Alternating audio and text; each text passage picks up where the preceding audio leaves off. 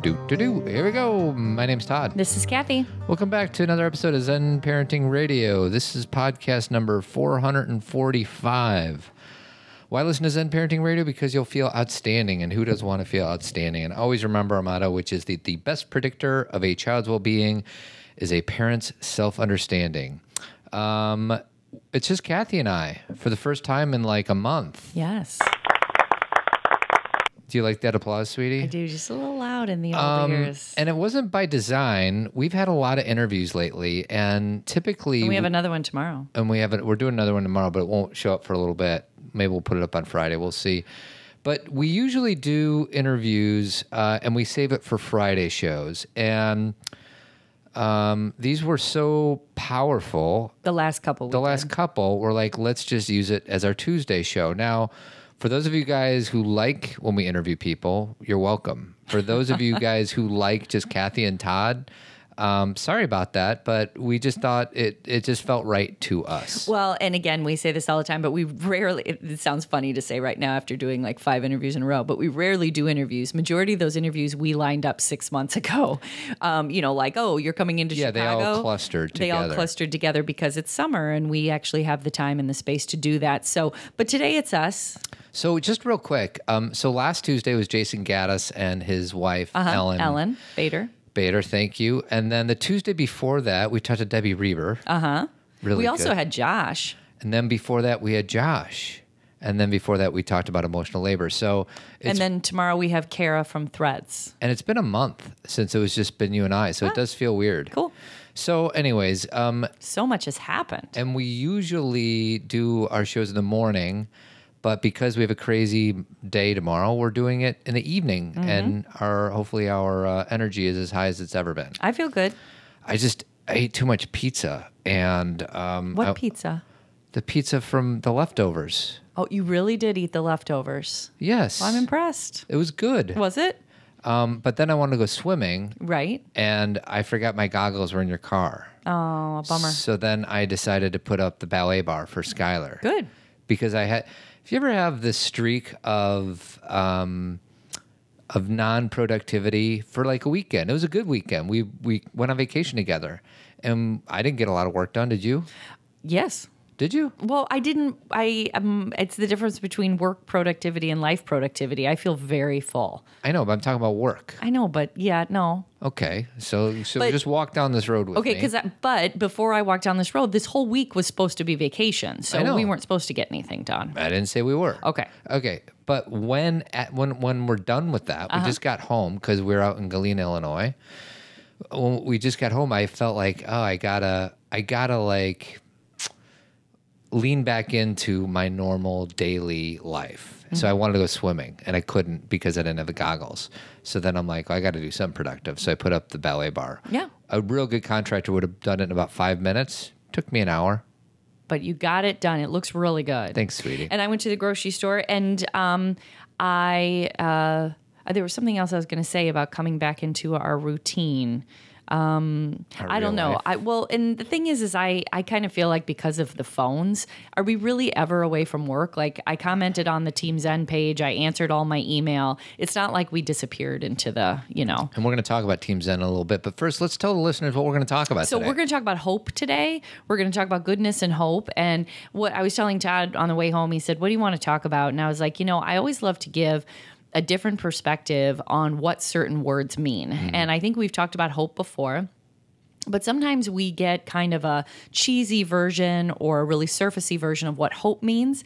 And I think that what we can offer today and discuss is a little more in depth, maybe give you a little more of a grounding when you're talking about hope. Because in the last couple weeks, you know, that we haven't been doing just shows between you and I, I think a lot of things have happened um, that uh, obviously there's been some good things. Um, I like to focus on what's been good. What you focus Um, on grows, sweetie. That's right, but there's also always such challenging news. I mean, it's it's such a broken record to say that, and I but I refuse to get used to it. You know, when people are like, "I'm just used to it," I'm not. I, I still struggle with it, and um, I don't ever want to get used to it because I don't want to be apathetic and I don't want to be indifferent. Um, I also don't want to be stressed out, but I'm trying to find that middle place. So I try and look at everything that that I'm struggling with personally. You know, re- take the news out of it, what I'm struggling with personally, or if you add the news in too, um, how to look at it differently. And I think hope is one of those ways. I was going to play my uh, Shawshank Redemption uh, line, but I can't find it. I had it in my jingle palette and it, it, it went missing. Really? In the words of Jerry Lundegaard from Fargo, it went missing. It went missing. The car. yeah, it just went missing. You want to play games here? I'm working with you on this one here.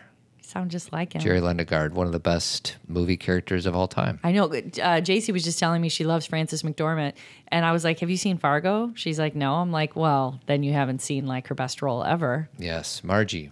Margie, Margie Margie Olmstead. Olmstead, mm, Yeah. Mike Yanagita. Mikey Yanagita. You ready? Yeah, I was going to play some Fargo clips, but I can't get them. Okay. So, do you want me to just launch into this, or you know what? Before I launch, well, no, let's bring in Hannah in Who's the middle Hannah? of this. Who's Hannah? Um, Hannah, uh, she's a Gadsby. Yep, Hannah Gadsby is a um, comedian who did a stand-up routine. I don't know when she filmed it, but it's been it's on Netflix. It was just released a couple weeks ago, and it's created quite the stir because it's absolutely excellent. Um, and Todd and I watched it, and we have a lot of comments about it. Yeah, we get a lot of listeners that say, "Oh, you should listen to this." And first of all, thank you. And Keep sending us that um, You should watch that this, yeah. information. But every now and again, like four or five different people who are disconnected say the same thing. Yeah. So that's when we're like, kind of have to stop what we're doing because if four or five people thought of us when watching this, we're like, this must be really good. Yeah. So we did, and it is special. I will tell you, um, I think you should watch it because it's pretty amazing. But I will, I didn't know what the deal was, other than the fact that listeners said we should watch this.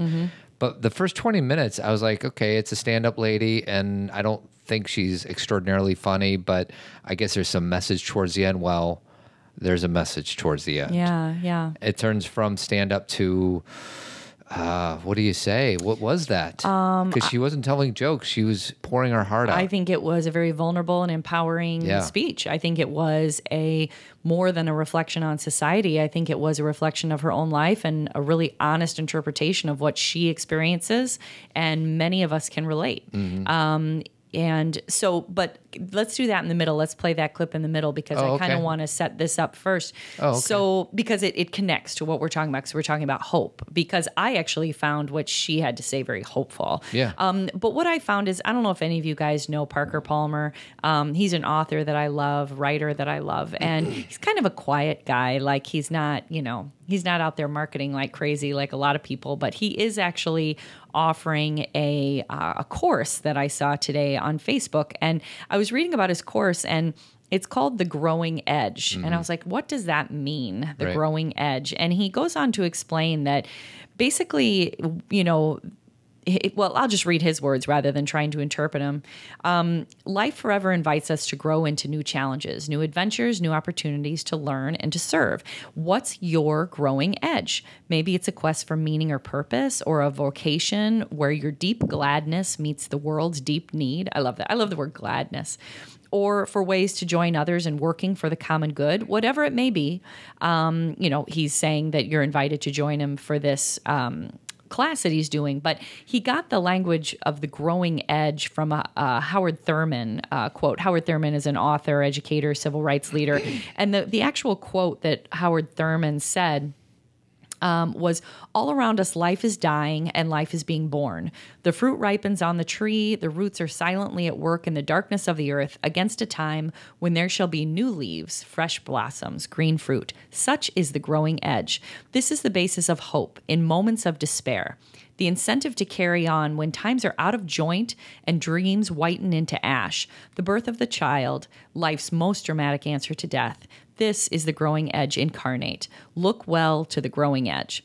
And I really kind of feel like, you know, that's kind of whenever there's really dark times in your life, or I think that we're seeing a lot of dark times in our country, um, and we're we we want to go despair. Yeah. you know, we want to go, oh, this is just horrible, and let's just all just give up.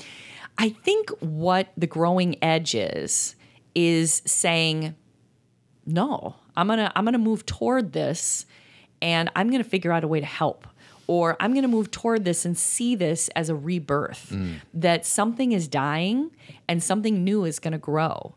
Um, you know, Todd and I have talked on the show. We actually did a show right after the election, like the day after the election, um, called "The Grass Grows Through." Um, that must have been a good one. I don't remember what we talked about. Well, we talked about that sometimes when things look like dark or that we are disappointed Mm-hmm. in an outcome, that that the grass grows through. Like Mm-hmm. even when we feel like everything is cemented off and closed up, Oh, yeah, that yeah. the that you know the grass and and it's interesting because even our daughter, we were in the, the backyard last weekend, and our youngest daughter noticed this in our driveway. She said, "You guys come over here. I want to show you something." She was like, "Look at the blacktop and and the bricks and then look at how the roses and the weeds are growing through here anyway." And we're like, "Exactly. That's what life does." Yeah. Even when we think everything is dark and and it's gone, it really is just a new life is being born and it's going to find a new way to come through. I think of Wayne. Remember Wayne Dyer had a, uh quote, and he probably didn't write it. He probably got it from somebody else. I don't know. But it said, Nature always bats last. Yes. What does that mean to you? Well, that nature wins in the end. I think it's synonymous with love wins.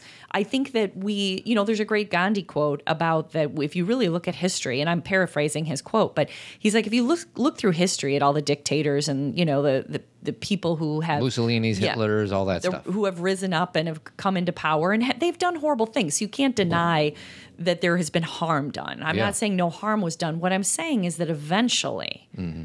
love wins, even if you have to take the long view. Yeah. And so we know that's really the truth. So It's I just- remember the Wayne thing is he, he said, pretend you can cover the entire earth with concrete. Right. Like every bit of land. Yes. Forget about the oceans for a second. Cover it all with concrete. After a certain amount of time, whether or not humans are there or not, the grass, the the weeds will pop up out of that concrete because of the sun and then just the the um it's kind of like in um the dinosaur movie. Dinosaur movie. Dinosaur movie. What is it? Which one? Ice Age? No, the big one. Uh, Oh, Jurassic Park. Jurassic Park.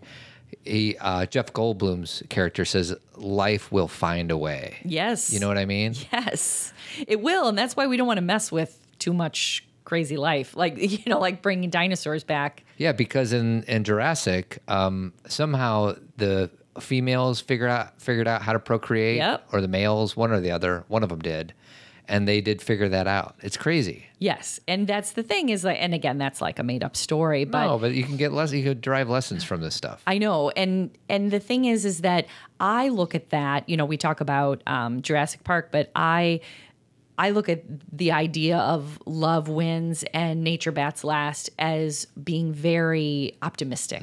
Like, and I actually, um, what that made me think of is there's a quote that we have in our bathroom. I may have mentioned this on the show before, but I have this great picture of the of our three daughters from years ago because they look really little. I yeah, like know. Skylar's two, Yeah. Cameron's five, and JC's seven, or something. and they're basically running. So it's just the back of them, and mm. then there's a yeah, you can't see their faces. and there's a Zen proverb that I had put on top of the photo. It's very big, and it says, "Sitting quietly, doing nothing. Spring comes, and the grass grows by itself." And what does that mean? To me, it mean it was a parenting thing where I realized that my girls are going to grow up and they're going to become who they are with or without me. Like I can fight against things, or I can say you have to be this way, or you know. But the the truth is that life will continue Yeah. and that there and again you have to remember that zen one of the pieces of zen because um is always paradoxical like when you talk about zen buddhism that's why todd and i love it is because it it's about recognizing the paradox it's it, there is no simplicity you're supposed to be somewhat confused you're mm-hmm. supposed to see that both sides are true yin and yang you know you're supposed to understand that or you know, embrace it. Understand is a strong word, but again, sitting quietly, doing nothing. Spring comes and the grass goes by grows by itself. And it was just a reminder to me that my girls are they they have what they need, Mm. and that I just get the opportunity to support them and love them and care for them and to be, their guide, to be them. their guidepost. exactly. to kind of maybe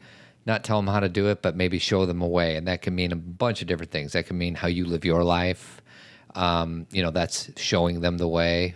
Or how um, we um, sometimes do guide them and do do deliberate teaching, which Yes. is something you and I have kind of been doing a little bit more of lately. Yes. As far as um, you know, just sharing lessons with them. One thing that you and I've realized is like, you know, we're we're trying our best to role model to how to be a good human being, but um, maybe it's been at the expense of not, you know, having an occasion where, where we as a family sit down together and do Yeah. some some teaching. So we've kind of like moved in that direction, and then you know, so anyways, Well, um, I it's we we realized that that again, our girls hear us.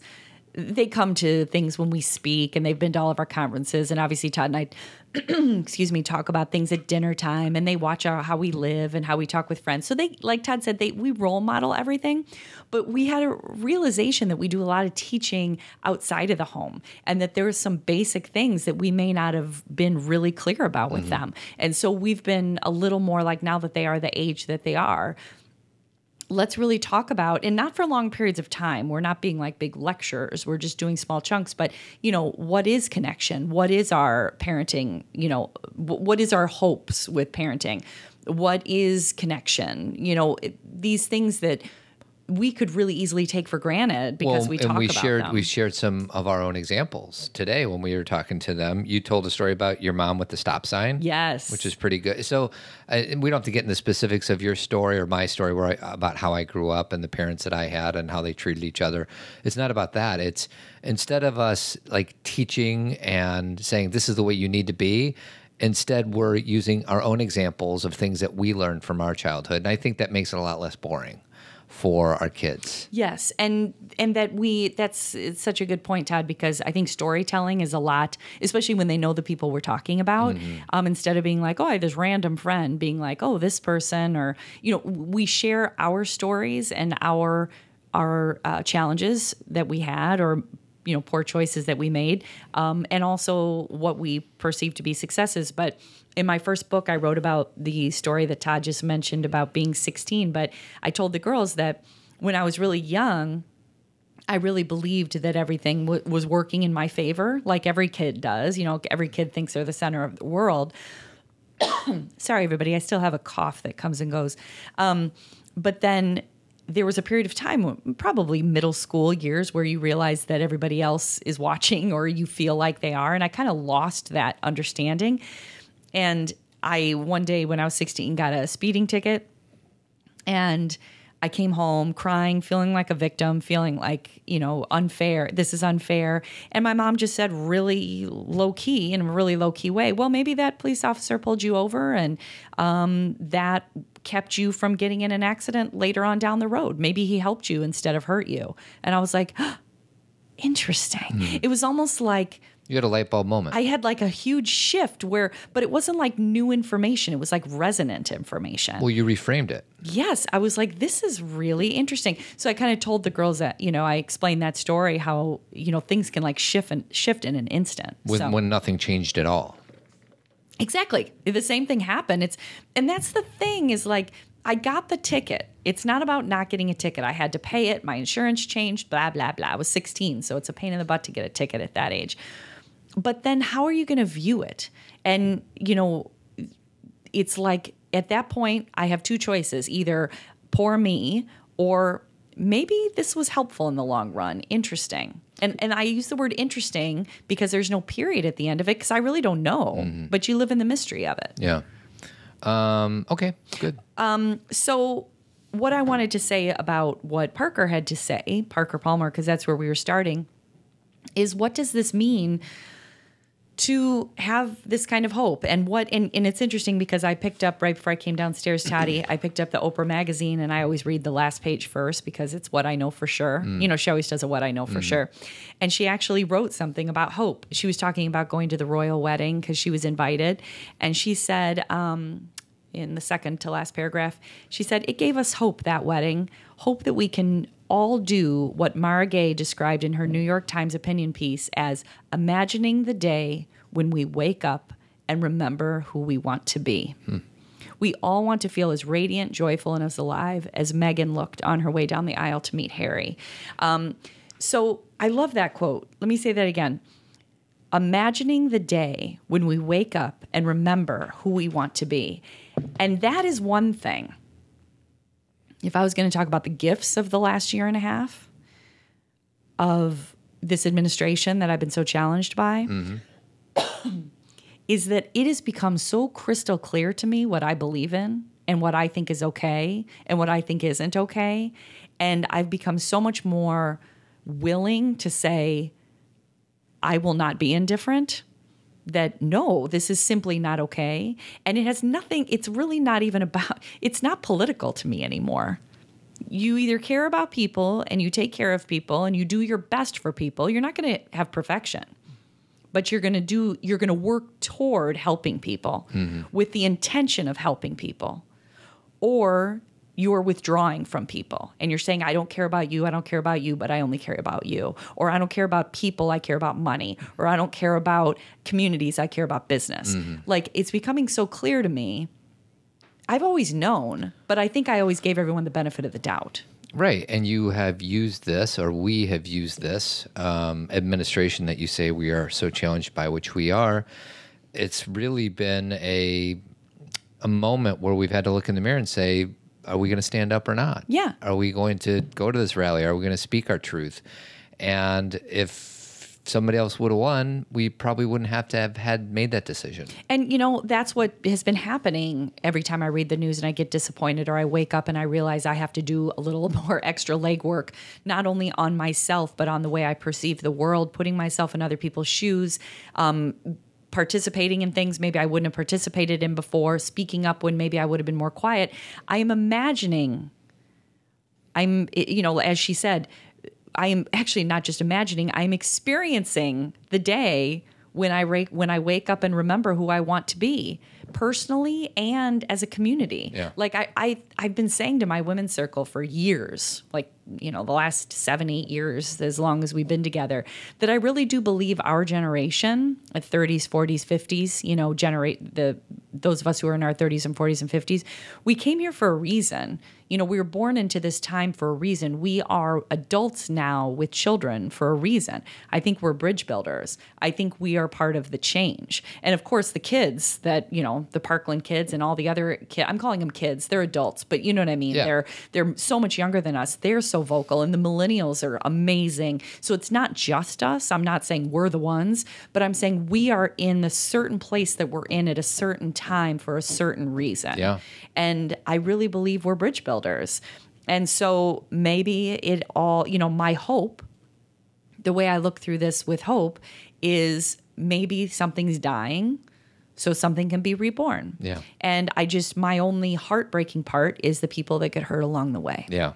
So that's where I'm challenged. That's where I have a hard time being too like philosophical. Because, the reality is yes, people are getting harmed. Exactly. Yeah. So, with that said, that's kind of the beginnings. Todd and I, you know, going back to uh, Hannah Gadsby's um, comedy, is I think she is an example of who is doing. She's she's doing something hopeful, Yeah. Um, and her her comedy special. It's actually called Nanette, but she only speaks of Nanette at the very beginning. Do you remember what she says? No. She says, I met a woman named Nanette, and she was so interesting. I thought that I would dedicate a whole comedy special to her, and she didn't end up being that interesting. Yeah. So that was it. it that's funny in itself. Like Yeah. she named the comedy special Nanette, and she doesn't even speak to that.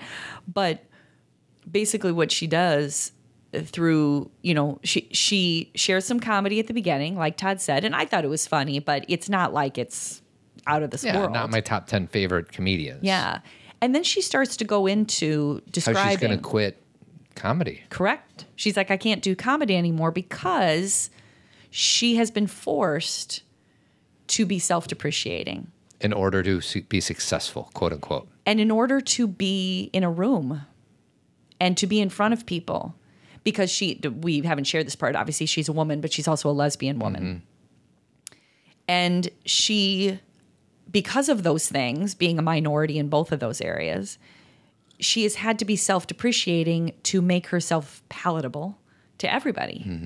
Because then she builds the tension and then, you know, through her comedy and then kind of knocks it down so everybody can feel comfortable and laugh. And she says throughout the um the you know her comedy routine, yeah, the special. I'm not going to do that anymore. Yeah. So Todd is going to play a part from Yeah. her comedy special that we Netflix released to this. Yeah, so it's on Netflix. You can find it, and, you know, if you have Netflix.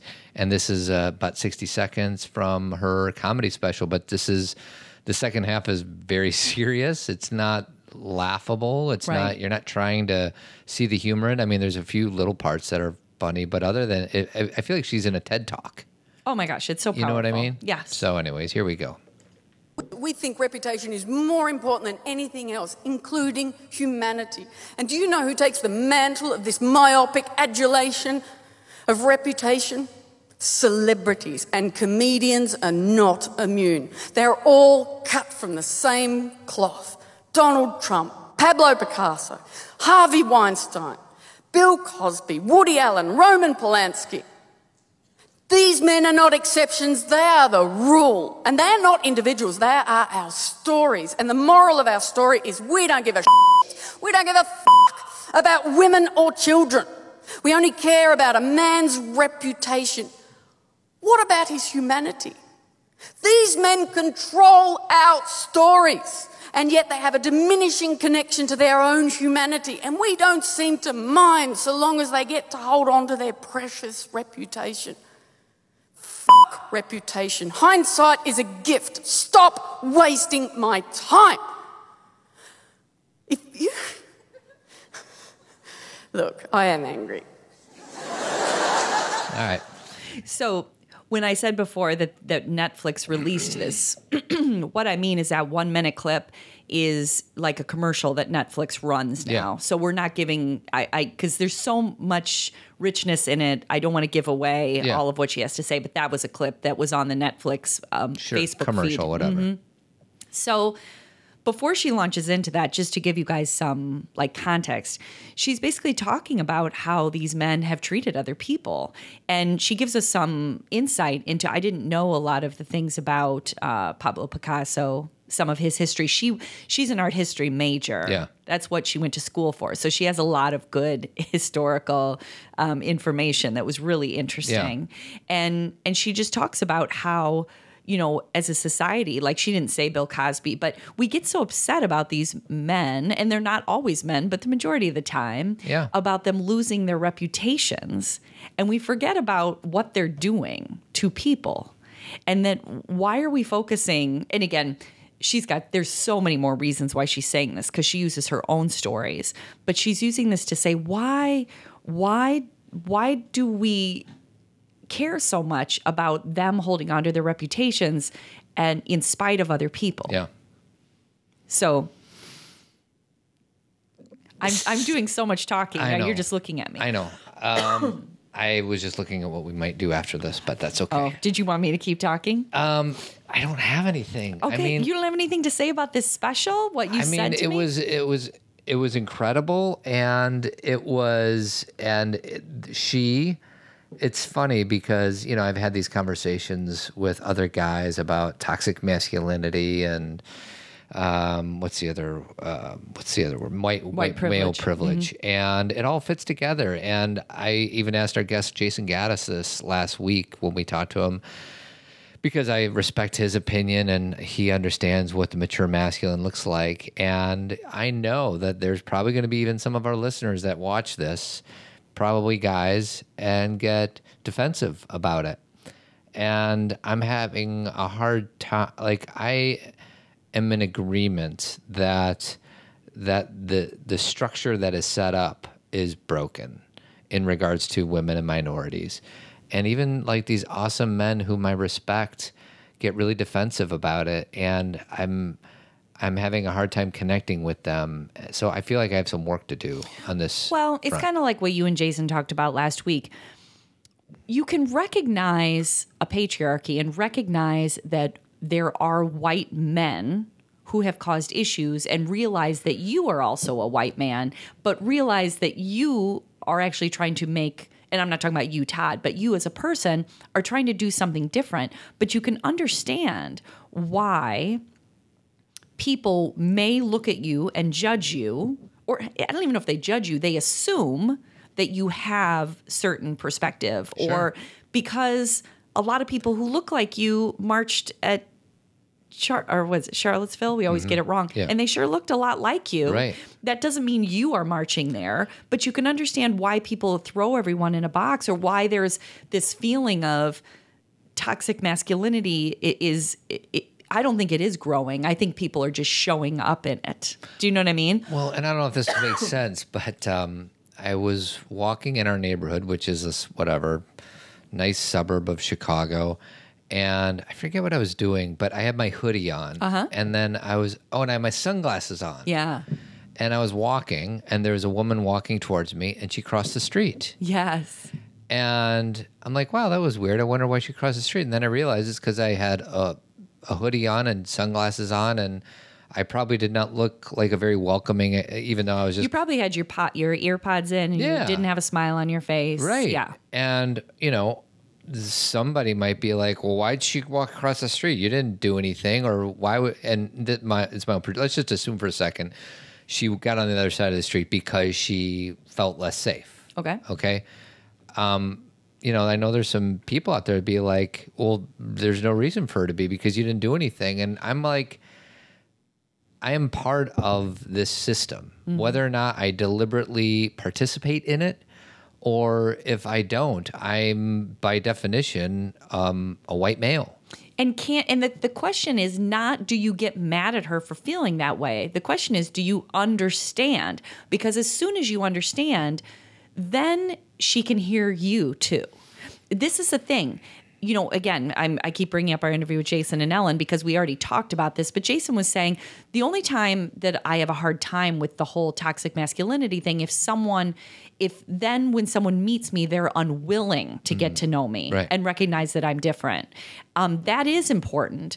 But first things first, can we, who can we first listen to, okay, uh, this is, I can do this better using Hannah. I don't want to give away too much about her special because I want you to go in and, and get the full feeling that we got.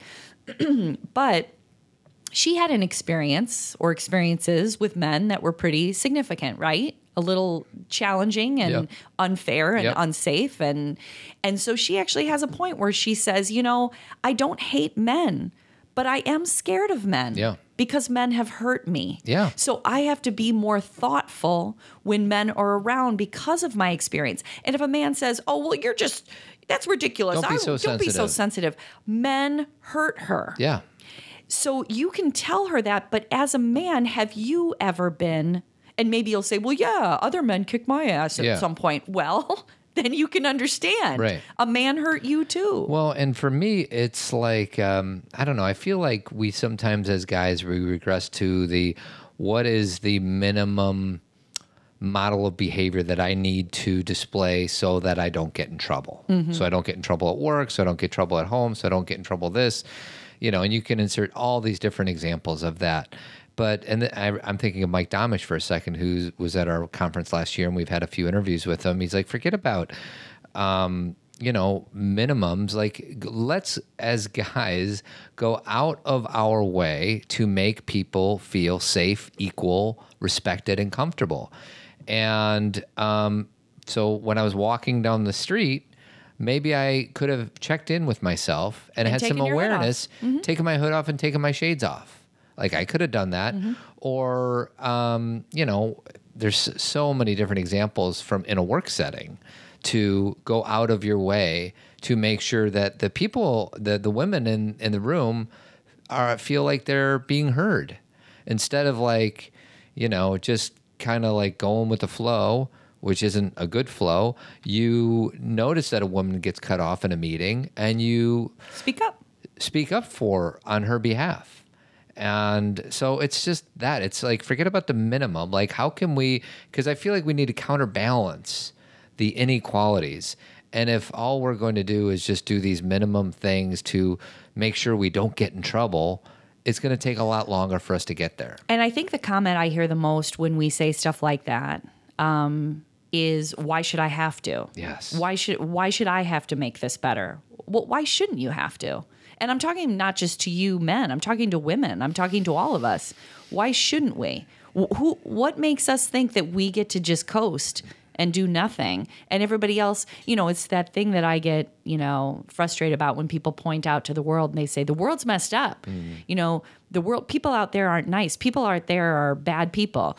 And they may have examples of where this may be true, but my question always is, what are you doing? Yeah. What are you doing inside yourself Yeah. to find a place of calm? What are you doing in your home with your children, with your spouse, with your friends, with your in laws? What are you doing? Because what I find personally, but also professionally, is when we are working on our own bubble of life, Yeah. Because we realize how challenging things can be and that we have to be compassionate with ourselves and compassionate with the people we love, we end up then being more compassionate toward everybody else in the world. If you recognize your own pain and you you realize your own challenges and you are vulnerable enough to see how someone can be hurt by you or how you're hurting yourself, then you look at all humans differently. Hmm. You know, I think Deepak Chopra said, I don't remember the right the exact quote, but I've known it for like 20 years, is the less you when you stop judging yourself so harshly, then you start to judge people less harshly. Mm-hmm. But when we're pointing out, we're saying everybody else, not me, you, you, you, not me. Do your work first. This whole like peace thing is an individual effort, really, at its core. Right. This is grassroots. So when people are like, well, why should I have to do different things at work? Why shouldn't you? And and that's not and I'm not even being critical when I say that. I'm really asking it like a philosophical question Right. what at what point were you told that you didn't have to because what i've come to understand is that obviously i have off days and off moments and you know sometimes you know times when i'm not doing everything i can do but i really do believe that i am responsible for making the world a better place. Not all by myself, not all on my shoulders, but that our job as human beings, we've been given a life, and then now our life is to take care of life our own, the people around us, our world, each other. And I guess I don't understand. I'm looking for an argument that makes sense to me why we think we wouldn't do that. Yeah. Can you I mean like what do people say when you know people will say, "Well, I shouldn't have to do that." What what's the why why do people think that? You ask me this all the time. I know, but I don't get it, Todd. And I'm not even trying to play dumb. I don't I can't the reason I ask you because is because it's because it it's a stymies me. it's a vehicle of the ego and they people feel scared and they want to protect and they want to make sure that they're taken care of before anybody else is taken care of. And you could talk about whatever you know guns or this or that or whatever big issue is is happening in the day. People are taking care of themselves first because which I believe in. yes. I believe that to do something good in the world, you first have to know yourself, make sure that you are grounded, make sure you can pay your bills. Like, I don't, I'm not like sacrifice, I'm not Mother Teresa. You know, I'm not like give everything away and only take care of the children. Yeah. You got to take care of yourself so you have something to give. Well, and another you know popular idea is that if you, um, you know, uh, trying to think of a an example that is safe to share, but like socialism. You Okay. know, let's go all the way. Let's not talk about Democrat or Republican. Let's talk about way left, and you know, you know, healthcare, college, free for everybody. Uh-huh. Well, you're not helping everybody because they need to learn how to work hard. And if you give that for free, then they're not going to understand the value of working hard. Like there's always Do- an argument. which you're not saying is no, the case. of course right? not. I'm trying to be the devil's advocate, which is the position that um, you know you you always are like. I, I don't get it. I don't get it. And and I don't get it. I I don't I guess I what I struggle with is I guess it comes down to the way I view the world because we were just talking about this the other day is that if you understand that the world is a big tree and that we're all leaves on the tree that we're all interconnected we're all living on different branches but we're all interconnected then why would you do harm to a group because of people? Because people don't believe what you just said. How can you not understand that we're all interconnected? No, because if we do something, there's do people out there that say it's a dog eat dog world. and where would that come from? Where does it come from? I don't know. Ego. I, I, where does it come? It's, it's survival, evolution. I don't know. Well, and you know, we've discussed this before, but you know, the whole Darwin thing, survival of the fittest. Mm-hmm. Yeah. We know that he said survival of the fittest once Mm-hmm. in that essay and talked about love and connection like over a hundred times. But it, but for somebody who subscribes to that that ideology is not going to remember the 40 references to love. Instead, they're only going to remember the natural selection part of it. And that's the thing is like It survival doesn't of the serve fittest. their story. right. People are going to look for evidence. But doesn't that story suck? Survive like then you're just playing no, king of the because they're scared. It's going to make them feel safe. Okay. It'll make them feel safe, because they want to have control over but they don't. no but they're going if they feel like they want to keep all of their money and not pay pay any taxes or keep all their guns and all that that's going to make them feel more safe than as if they go the other way Well, and there's a place in the middle. And that's the thing is I think that survival of the fittest is still a real thing. Mm-hmm. I'm not denying that, nor am I saying you have to give everything up or you can't take care of yourself. It's just I think it just comes back down to the tree. We're all and and again, I guess I would I don't want to debate anybody. well plus but people have been wounded like i'm thinking of some good friends that have had some significant wounds from their childhood yes. I And- think all, haven't I mean, yeah. I'm thinking about some specific Okay. men who have had some significant, you know, atrocities happen to them. Right. They were not loved by the people that, That were supposed to love them. them. Okay. No, they're not going to think that they're all everybody's part of the same tree. They think that they're they're in this body trying to do the best they can in this world walking down the street, but no, they don't feel interconnected at all. So it really feels like survival. Yes. Okay. Yes. Yeah. I don't subscribe to any of that, but I know enough people that do. Well, and I do too. I- don't, you know, like I'm not naive. I've been a therapist for however many years. I hear these stories all the time. It's when I when I say I really do say to Todd, "How can this be? How can someone do this?" I probably say that once a day.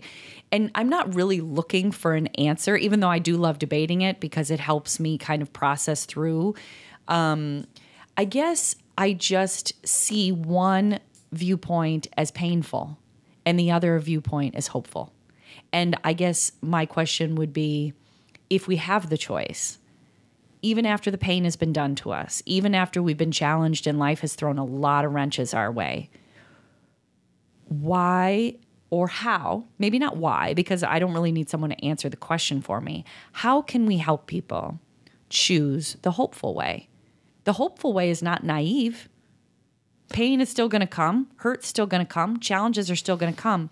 But can we live on the growing edge? Well, and did, wasn't I think we talked about this in a podcast a few months ago, and I don't know where we got it from, but um, they've done research on pessimists versus optimists. Yes. and that pessimists are actually more uh, match up with reality. Like they're usually um, more accurate on the way they perceive the world is more accurate than what a blind opt- optimist is.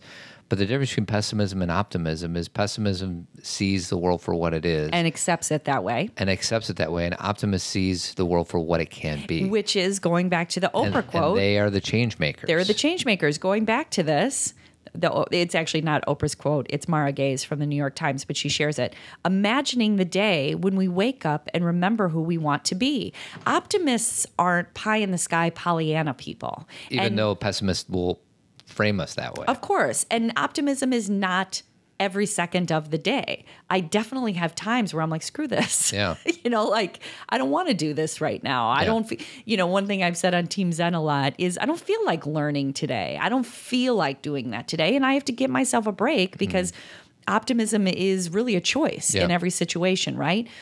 but I want to live on the growing edge of what's possible because that's less painful to me and more realistic to Yeah. me. I know you're saying pessimism is realistic, but what I know from evolving and what I know from history is that things grow and change. Things die and they're born.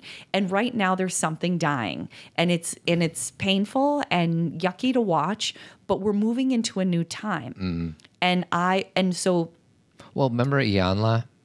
She said something about, you know, that there's, you know, turn on the news, there's some crazy stuff happening out there. Mm-hmm. And she said something like, that's the, the scab that's oozing right now. Iyanla Vanzant, exactly. My women's circle get grossed out when I share this because I'm always like, it's the oozing pus." Oh, have you shared that with Oh, them? yeah. Yeah. I'm like, you know, when you've got a wound Yeah. that needs to be healed, before it can heal, there's some pus that oozes out, Yeah. and we got we got some pus Yeah. that's happening, and so which is so gross, but it's it really can feel that way sometimes. It's painful, and it's like, how are we going to perceive that pus? Yeah. we'll just, we just got the title of the podcast. How are we going to perceive that pus? Like, is it that we're we're healing, or is it oh my gosh, it's infected? Well, and that's that's a reframe because some people are like the world is going to hell in a handbag, Right. And other people are like, well, there's a group of people in this world that are really, really scared, and they're going to do anything they can do to maintain control. Uh-huh. So this is kind of their dying last Mm-hmm. gasp Mm-hmm. until something changes. or there's just groups of people who are saying that they are willing to wake up and remember who they want to be. Yeah. And that sometimes you don't see that until someone is starting to take it away. Yeah, yeah. And then you realize, oh, I need to speak up. And and again, you know, we're always Todd and I are always vacillating between the micro and the macro. Like obviously we're talking about the world and you know government but we're also talking about in your own home we're also talking about in the relationship with your spouse we're talking about how you're treating your children Well, and we had in uh, in our Zen talk a week ago Friday. I think there's some a woman that either wrote in or maybe she asked a question about. Um, I'm worried that the environment Yes. is going to hell in a handbag. Right. Whether it be about the ice caps melting or that we're no longer part of the Paris Agreement or whatever, and I feel helpless. Yeah. Mm-hmm. And hopeless. And one thing I suggested to her was grab a garbage bag, walk down the street, and pick up the trash. Yeah. Is that going to stop the ice caps from melting? No. But there is something beneficial. There's a ripple effect that happens if you do something Mm-hmm. as opposed to just sit in your despair despair. So, Well, and that's what I mean by grassroots effort. That's what I mean about when people are like, why should I have to do it? Well, who's going to do it? Yeah. And and when I say do it, and I'm putting that in quotes, whatever it is that you feel needs to be done. Yeah. You don't need to talk everybody into doing environmental things. You do it. Yeah. You don't need to talk everyone into being in your organization. You do it. Because when you start it, people will come your way. Mm. They may not be the people you initially expected, you know, but people will people are drawn towards certain things. That's again, I know not everyone believes this, but I believe we all come in Yeah. with something that is kind of ours. We believe in it, we get it, we understand it. Yeah. And we we move toward that it's also it's almost like a magnet so you start it Yeah. or you join it it doesn't matter if you're creating it or or joining it. it it doesn't make any difference it's just as long as you're doing something and instead of saying why should i have to you say wow i get to Yeah. this is what did they say what is that quote this is the rent we pay to live on this earth Mm, yeah. you know this is this is why we're here to take care of ourselves each other and the world so this is the growing edge. This is where we are. This is what hope is. And, you know, some days this is really easy to embrace and it almost makes you go, wow. And some days it's like, oh, this is exhausting. And if you feel that way, yes, and yes. Um, you know, it's and both. And and that is the way of human beings. Um, but I feel like it's worth the effort. Um, it's why I meditate. It's why I journal. It's why I do yoga. I got to stay connected to these things because our minds, if we just leave ourselves to our minds, our minds are always going to look for problems. That's right. That's what we're built. That's how we're built to survive, right? You know, going back to the survival thing. Yeah. But at the same time, we're not just our minds, we're our hearts and our spirits too. So our minds are just a piece of the puzzle. And if we live from our heart, if we live from our spirit, we recognize that there are things we came here to do and that we can love each other and help each other. And that's the growing edge. So that's all I have to say about that. Team Zen, it's a community of support. Um, we have about 90 people that are in it. Um, we do two Zen Talks a month. Uh, we have 35 or something archive Zen Talks where people get on, ask questions to Cathy and I, and we answer, and then other people actually uh, throw their two cents in. Uh, there's a Team Zen Facebook page where members can post questions and as well as give support advice to others. Um, and then we have everything uh, in our Zen store is discounted for members. So if you're interested, uh, go to our webpage, zenparentingradio.com, and click on Team Zen to learn more. We would love to have you part of it. We actually have a Zen talk this Friday. Nice. And our last talk, uh, a few of the questions that we answered were Is my kid better off in daycare or should we keep him at home? Uh, the next question was What's the difference between empathic distress and empathic concern? I'm glad you answered that one, sweetie, because I didn't know how to answer that one. Yeah. Uh, and then the other question was My fifth grade son is hot tempered and doesn't fit into social norms. What do I do? Uh, so that's just a, a, sh- a sampling. That's just a shtickle a shtickle of questions that we got in the last. Uh, and then we got some iTunes reviews. Amy Rose in Kansas City uh, says she gets so many helpful suggestions from Todd and Cathy about marriage and parenting. Weekly dose of Zen parenting keeps me centered and grounded. I send all of my friends here when they are struggling. Love from Colorado.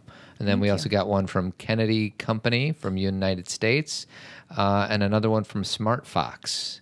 Smart Fox, sweetie. Yeah. My name is Todd, Which means fox. which means fox. so it's a smart Todd. Smart Todd. So thanks for those iTunes reviews. And then lastly, Jeremy Kraft, he has a company called Avid Company, painting and remodeling throughout the Chicagoland area. Uh, he's a bald headed beauty and he helps Cathy and I, oh, about once every few months with some household projects. Speaking of things like that, um, you guys, I have something exciting to tell you. I hope you stuck around and you're still listening. Next month is when we announce our speakers for the 2019 conference. That's exciting. Yes. Yes. Yes. It's very thrilling. Do we know when we're going to make this announcement? Um, Mid August. I don't know exactly what day, but we'll figure that out. But right now, the website is being worked on. All the JPEGs are being worked on, um, and you know we're, we'll have a special going for a while. And um, this year is going to be Off the hook? just redonkulous. It's going to be tough to beat last year's. You know what? I don't plan on beating any year. I'm not in competition with other years. I think this year is going to be pretty darn good. Sweetie, though. but last year we had I know. If I let them hear what I have to say, I can't keep quiet.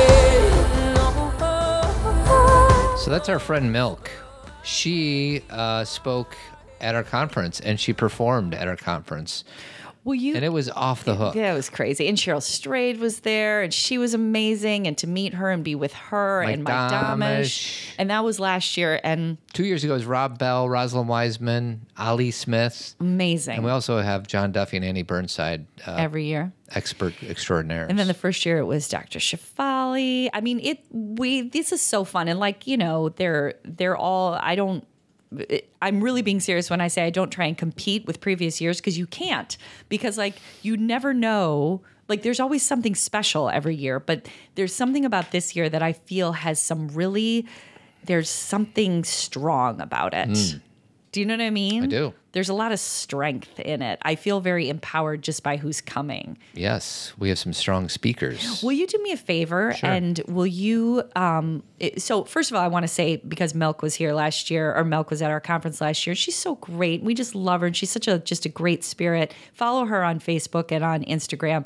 Um, but she's becoming rather famous right now. She's got you know new songs coming out and she's performing and like all over the world and we're just so proud of her. And that song that i can't keep quiet song which is her first one there's this part where she like she goes up mm-hmm. With her voice at the Mm-hmm. Very end and it's just so beautiful At the end of the song, yeah and i just was wondering if you could close out the show with Oh, it sure. so people could hear it be happy to. yeah Um, so that's it. Uh, everybody keep trucking, and we're gonna uh, close with MILCK, uh, one of our favorite singer songwriters slash speakers. Um, and my girls are in love with her they talk about her all the time yes. So thank you, MILCK, and thanks for everybody out there listening. And we'll catch you next time.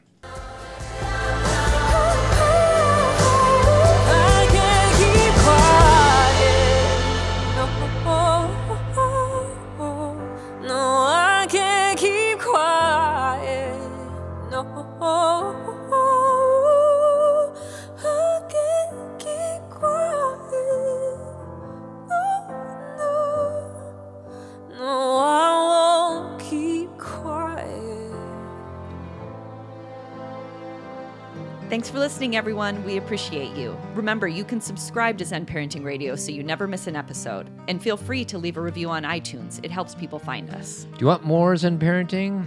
Check out Team Zen. It's a $25 monthly subscription where you'll get two live Zen talks with an opportunity to ask Cathy and I questions live. If you can't join us live, you can still access all Zen talks through the Team Zen podcast app. You'll have access to all previous Zen talks, connect with like minded people through our private Facebook page. We have a book club and get discounts on everything that we have to offer. Interested in inviting us to speak at your conference or organization? Go to zenparentingradio.com and submit a speaker request. While you're there, check out our upcoming events or you can purchase one of my three books. Guys, want to achieve a better work life balance or deepen your relationship with loved ones? I have good news. I coach guys. We can talk in person, by phone, or FaceTime. You choose. First session is free. And if you're in Chicagoland, contact me about the tribe. It's a men's group and it's an opportunity for guys to come together and talk about what really matters.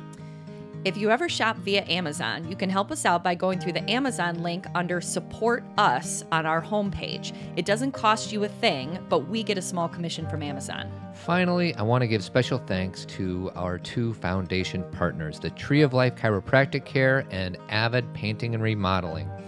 Thank you for your love and support, and keep on trucking.